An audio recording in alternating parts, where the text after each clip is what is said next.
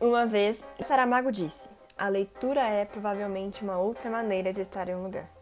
Eu sei, já é batido esse papo de que através de um livro você acessa lugares e memórias que nunca visitou antes. Mas nesse momento, nesse momento em específico, em que estamos sendo privados de tanta coisa, o livro tem sim me aparecido como uma forma de ir para lugares que me tiram da realidade. E não só visitar lugares, visitar amigos. Só quem tem amigo que também é fascinado por ler sabe o prazer de uma boa discussão literária.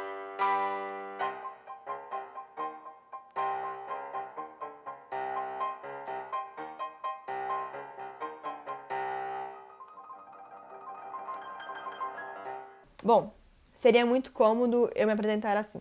Luísa, 22 anos, graduação em História, mineira, Capricórnio com Lua e ascendente em Ares. Mas não é sobre mim que eu vim falar hoje. Como uma boa leitora, já me deparei com muito prefácio por aí.